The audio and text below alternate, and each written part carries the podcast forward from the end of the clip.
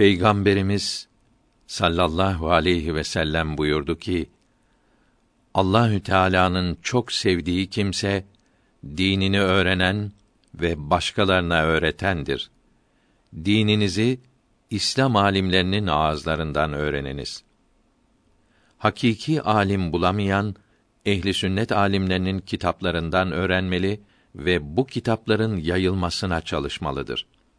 İlm, amel ve ihlas sahibi olan Müslümana İslam alimi denir.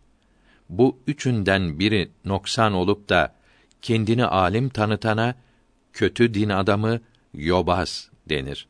İslam alimi insanı saadet kapılarını açan sebeplere kavuşturur, dinin bekçisidir. Yobaz insanı felakete sürükleyen sebeplerin içine düşürür. Şeytanın yardımcısıdır. Dipnot 1 İhlas ile amel etmek için öğrenilmeyen ilmin faidesi olmaz.